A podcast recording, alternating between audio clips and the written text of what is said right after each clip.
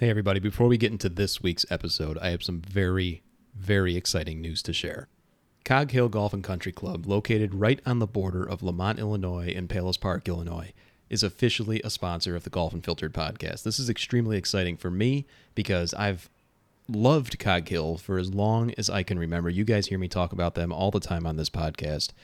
And I am very excited to share the stories as well as some additional content and just basically tell the story of public golf as it happens at Cog Hill. They've got a lot of great stuff that are coming up this summer that are already there. Actually, you can you can go and visit there if you're in the Chicagoland area, or even if you're not, come in town if you're going to be in this area. Go hit up Cog Hill. They've got so many great things going on at the driving range specifically. I was just there a little bit ago. Food truck, they've got Top Tracer, they've got music, they've got tables, they've got a bar now. It's a completely different vibe than perhaps it was just a few years ago, heck, even last year. And that's not all. We're going to tell more stories about Cog Hill in the coming months and hopefully in the future as well. In the meantime, go out to coghillgolf.com to learn more. This podcast is also brought to you by our friends over at worldwidegolfshops.com. You guys hear me talk about them every week as well. They've got everything you could possibly need, not only for your golf game, but also for that Father's Day gift that I know a lot of you are thinking about. So go out to worldwidegolfshops.com today. And last but not least, we are also brought to you by our friends over at Cleveland, Srixon, XXIO, and Asics Golf. I've been playing their equipment for a very long time. It's just it just feels right. I've wanted to play these clubs for a, for a long time before we had a partnership, and I'm just so glad that we've been able to establish and maintain this partnership for a few years now. So go out to Cleveland, Srixon, XXIO, Asics, check out their full line of new products and equipment. You're listening to the Golf Unfiltered podcast, your source for in depth interviews with the biggest names, brands, and personalities in golf. Our mission? To keep you informed and help you enjoy the game even more. And now, the owner and host of the Golf Unfiltered podcast, Adam Fonseca.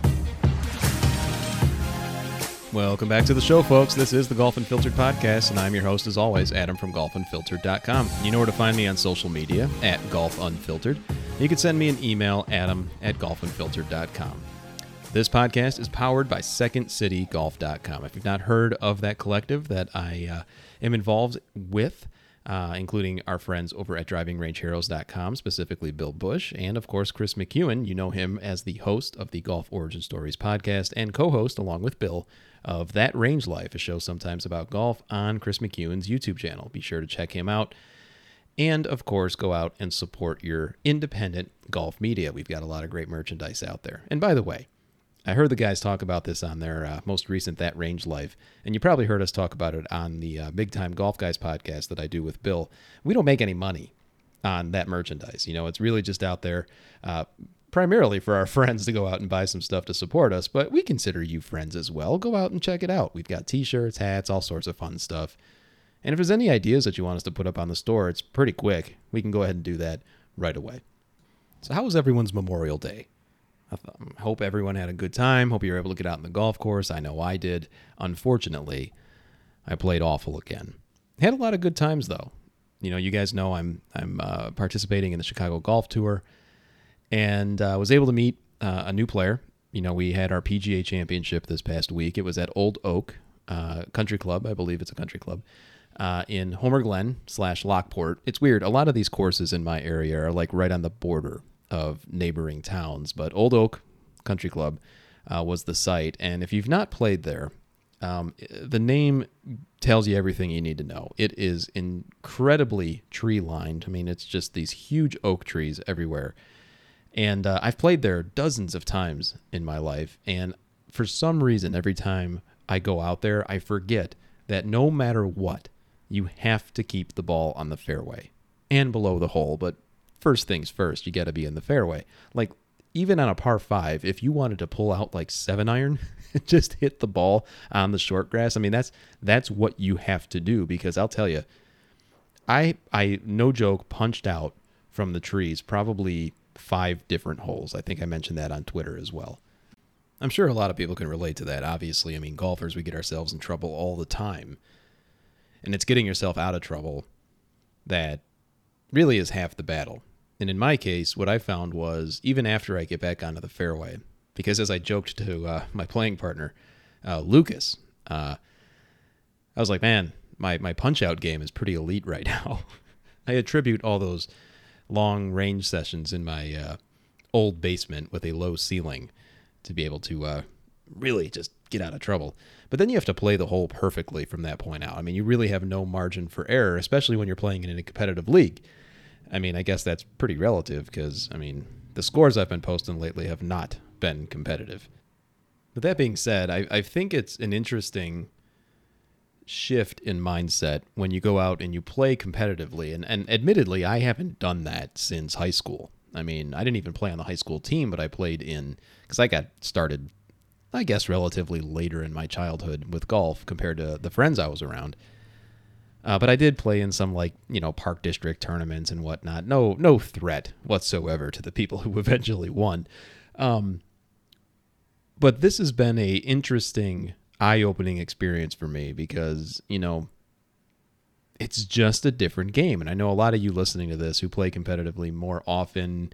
You probably play at higher levels. Hell, a lot of my friends, uh, including two of the guys that help with the site, Adam and Matt, uh, they they play competitive all the time.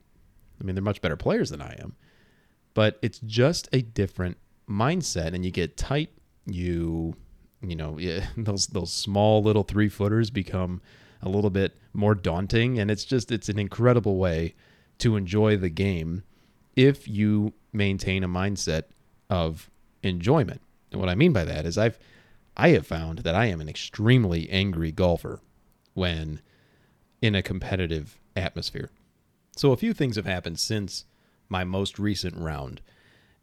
And one of them was uh, I had hosted a, a Twitter space. You guys have heard me talk about this these last few weeks. I, I want to do them more because it gives an opportunity for people who follow me on Twitter to really jump in on a conversation and we can just talk, you know, really about anything, but hopefully primarily about golf. In one of those spaces, I believe uh, a friend of the show, Michael Verska, was on there, and we were just talking about equipment another guy, uh, Shane LeBaron. He's a uh, golf professional. He came on and uh, he was listening a little bit. And I had noticed, Michael noticed that he was on, and he said, Hey, that guy is a really good teaching professional. You might want to talk to him. All right, cool. So I reached out to Shane. We ended up connecting. He gave me his phone number for me to text him a video of my swing, and he already gave me through the power of text messages. he he uh, gave me some tips on what to work on based on my swing. And I, you know, I had done, you know, virtual golf lessons before. There are many golf pros out there, which I think it's a really cool thing. You can just send in a video of your swing and they give you some advice. I still think face to face, of course, is the best. And I, I doubt anyone would argue with that. But what was really interesting and uh, was just what Shane pointed out in my swing, which was completely different than what I thought was going on in my swing. So, not to bore you with my golf game, because I mean, it's going to turn into a, a fishing story really bad, uh, really quickly, rather. Um, essentially, I had certain tendencies when I missed, you know, thin shots, f- fighting a hook. And I thought, you know, it was the cause of completely different things than what Shane noticed with his expert eye. He gave me some tips. He told me something about my right elbow uh, was getting away from my body a little bit too much, which, you know, again, it was weird because I was like, oh yeah, I, I guess it is.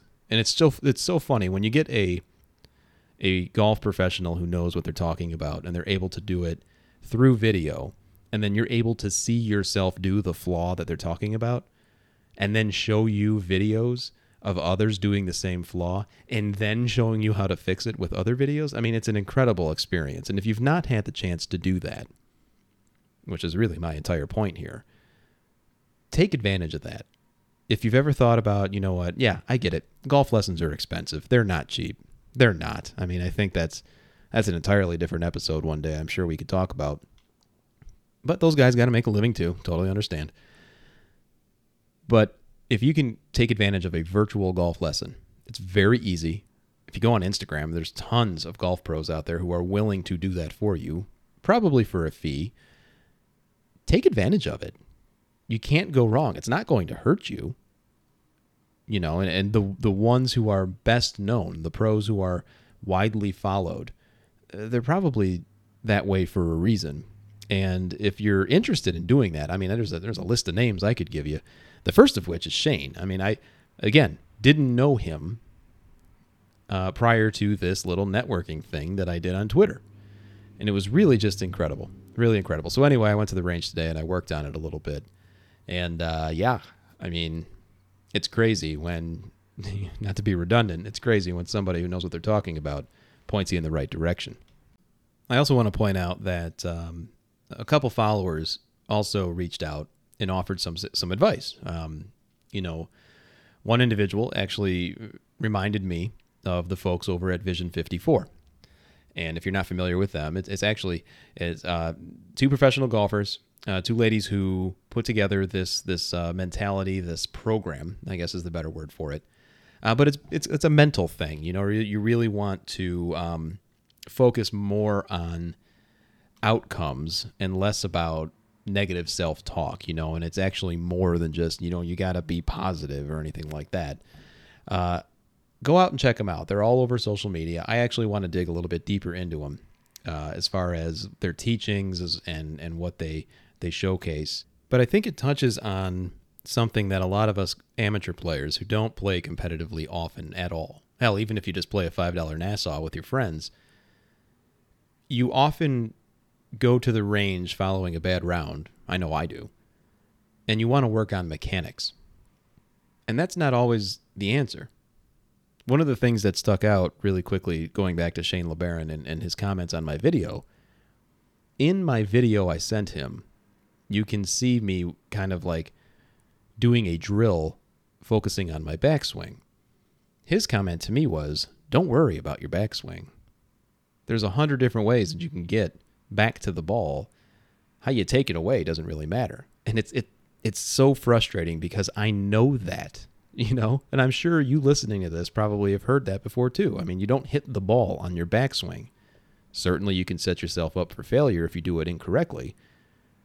But if you've played long enough and you've got good enough coordination, chances are you can make an athletic enough move at the golf ball to advance it forward basically his thoughts to me as well. Instead, he said, focus on this other thing.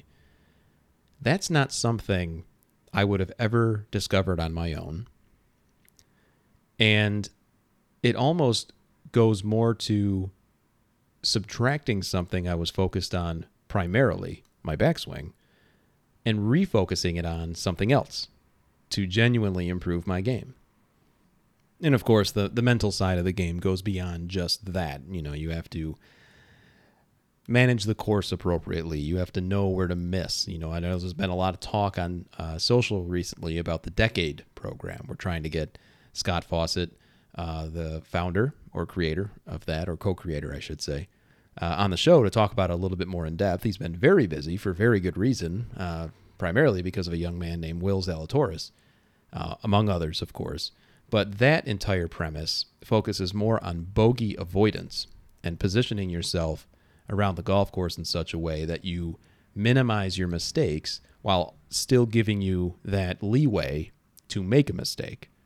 It's just not going to kill you.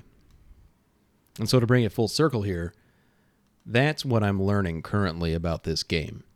You know, and I think if you visited the site at golfunfiltered.com and you've read a couple of my recent articles, I'm trying to kind of reconnect with that element of what I loved about the game for so many years, and admittedly, I've gotten a little bit away from. You know, here at Golf Unfiltered, you you guys know we have a lot of a lot of interviews on a lot of guests uh, on this podcast. We talk about a lot of great products. I love doing that. But I think over time it kind of got me away from the reason why I started this whole thing in the first place. And hence, that's why you're getting more episodes like this one. We do have a couple more guests coming up. Uh, exciting, exciting guests too. I think you're really going to enjoy uh, some of the more recent ones that are going to be coming up um, next. But at any rate, focusing more on the game itself, specifically about public golf and how people just continue to try to fight and improve. I think is an interesting thing to dive a little bit deeper in. So I hopefully, uh, hopefully you guys come along with me on that and share your thoughts as you all normally do. Thank you for doing that. Again, you can reach me on email at uh, I'm adam at golfunfiltered.com. And you can, of course, reach me on social media at golfunfiltered. the other topic I wanted to just just tiptoe into on this episode is really a continuation of a conversation I've been having with you all the last few weeks, and that has to do with this player impact program, or the PIP, that a lot of uh, a lot of people have been calling it the acronym. And essentially, what it is, just long story short, you can look it up as well. Uh, top 10 PGA Tour players are going to receive a cut of a huge purse uh, based on the level of engagement or impact that they make, uh, regardless of how they perform on the golf course. I shared my thoughts on this many times, and you guys probably have your own opinions as well. But most recently, I'm beginning to really get cynical when it comes to essentially anything I see on social media. And I don't know if that's such a bad thing, because there's a lot of garbage on social media these days. I may have contributed to a lot of that, but I digress. Most recently, one situation jumped out, and no, I'm not going to talk about Brooks and Bryson again, but it has to do with Justin Thomas and a very, very genuine gesture uh, that he made towards a up and coming player Michael Visacki. I hope I'm saying his last name correctly. Otherwise known as Big Mike, and you guys probably know who I'm talking about if you saw that viral video of him earning his uh, first or qualifying for his first PGA Tour event not too long ago. In the video that Justin Thomas was in, he handed, you know, albeit discreetly, a uh, a check of an undisclosed amount uh, along with some words saying, Hey, I just wanted to give you a little bit something to help you along your way. And prior to this week's tournament, at least at the time of this recording, uh, the memorial, JT got in front of, you know, a press conference and he kind of shared a little bit about what he felt when he saw that initial viral video of Big Mike. And I'm going to quote JT here. I just felt it was so refreshing and great to see how genuine his excitement and emotions were. For some reason, it hit home to me, and it was just like, man, you know, this is a dude who's been grinding for a long time, and there's a lot of people, not just him, that are doing that. But I just wanted to help in a little way. Now, JT was able to catch up with with Big Mike at the Colonial, or at Colonial rather, and you know this is a genuine gesture. It, unfortunately, and I hope I'm not alone in this. Maybe I am. The video of him handing the check to Big Mike was, I don't know, it seemed really orchestrated to me. And all I'm saying is there's two ways that somebody can go about doing something like what JT did, which again, I want to be clear, I felt was genuine. He really wanted to do this. One way is to do it discreetly without any cameras, perhaps in the locker room or, you know, somewhere other than where a camera is. And the other way is essentially what ended up happening. Now, you know where I'm going with this. I can't help but wonder if this social media award participation trophy, impact thing, the PIP, wasn't around, was this was this gesture something that we would have heard about?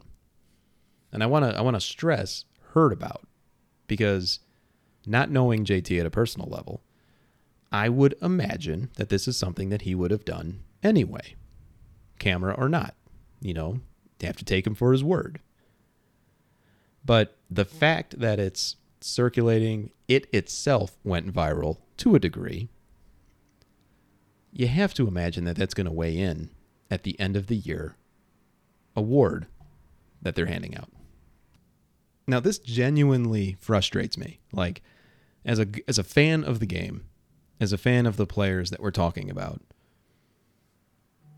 I want to be able to view something like that. One, because it's a good thing to see. I mean, we get a lot of, like I said, garbage on social media, a lot of negativity. This is something that there was absolutely nothing negative about it. But then here I am in the age of this this this pip of people wanting to be influencers, of engagement metrics, all of that, and cannot get out of my mind a negative spin on it. Now, I know a lot of you are hearing that and you're probably saying, well, Adam, that's on you. That's your issue. It's not his. It's not JT's. It's not Big Mike's. But we also have to remember there weren't there, there were other people involved in that exchange. One of whom was a cameraman or woman. And then it got shared on social. You know, I just I hope that however they execute this player imp- uh, impact, I keep wanting to say player uh, improvement, uh, player impact thing. I, you know, you know what? Screw it. I'm just to say it. I think it's a terrible idea all altogether. I think the entire program is awful, and probably because people like me can't look at something as genuine as what JT did without thinking, oh, they're just doing it for a potential payout at the end of the year. I don't think I'm alone in that, though. I think there are others who probably feel the same way. So, is this where golf is going? And I'm just going to focus on golf for obvious reasons, but this is the one thing, you know, I don't I don't believe that there's a there's a pip for other major sports. Perhaps indirectly there is through sponsorships and whatnot. But we're going to continue to see other elements like that. You know, perhaps not as, you know, nice and heartfelt as what we saw from JT, but then we're seeing Phil drink out of the Wanamaker Trophy, which is something he probably would have done on uh, anyway. I mean, Phil's you know a, a, just a weirdo. I say that lovingly, by the way. But again, it okay. Well, that's going to get a lot of engagement. Of course, the Brooks and Bryson thing, you know, that was probably organic at the begin at the start, but then you know they start chirping back and forth, and we cover that in the last episode, so I won't bore you with that now the list goes on and on and on. And I wonder if we lose some sense of genuineness from these players. And then conversely, when we have a player like Rory McIlroy, who openly speaks his mind, does not care what others think of him, at least when he's talking in the moment, yeah, that's going to get some engagement, but it's not going to get the same type of engagement as perhaps something a little bit more orchestrated might have gotten. Or maybe not. Again, we think about negativity often sells, right? If it bleeds, it leads. Something that we're going to see, you know, drive a lot of emotions into somebody, probably have a lot of contrarian opinions. It's going to spark a debate. Those are things that are going to get shared, reshared, argued with, and that's the the nasty little snowball that ends up happening, right? Like, oh my God, look at this awful thing. I'm gonna quote to uh, quote tweet it, and then it's just gaining more traction by me telling you how much I hate it. So I guess what this really boils down to is are we going too far with programs for the lack of a better phrase, like the PIP?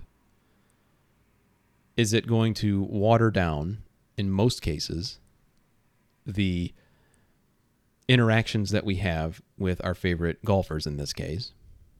Is it going to incite, and I know that's a dangerous word I'm using, is it going to spark uh, more negative videos, more what would seemingly see like, seem like debates or conflicts between stars. I don't know.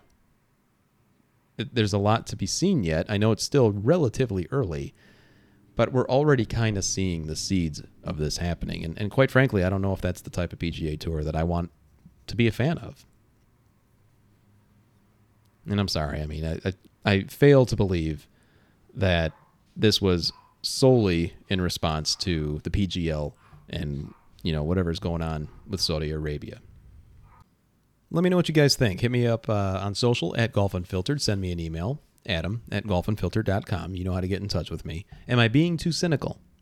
Should I look at things in a different way? Is the PIP a good idea? We've been talking about it for months. What are your thoughts on it? I'd love to hear from you. Keep your eyeballs open uh, for additional Twitter Space hangouts that I'm going to host in just a little while. And we've got some great guests that are coming up as well. Uh, I think you're really going to enjoy them. They're they're very very interesting topics that we're going to talk about as well. Uh, and if there's a topic, as always, that you'd like us to cover here on the podcast, feel free to reach out and let me know through the channels that I mentioned earlier. Thanks so much for tuning in. That'll do it for this week. We'll be back again next week uh, with another episode. Take care of each other and go out and play some good golf. I'll try to do the same.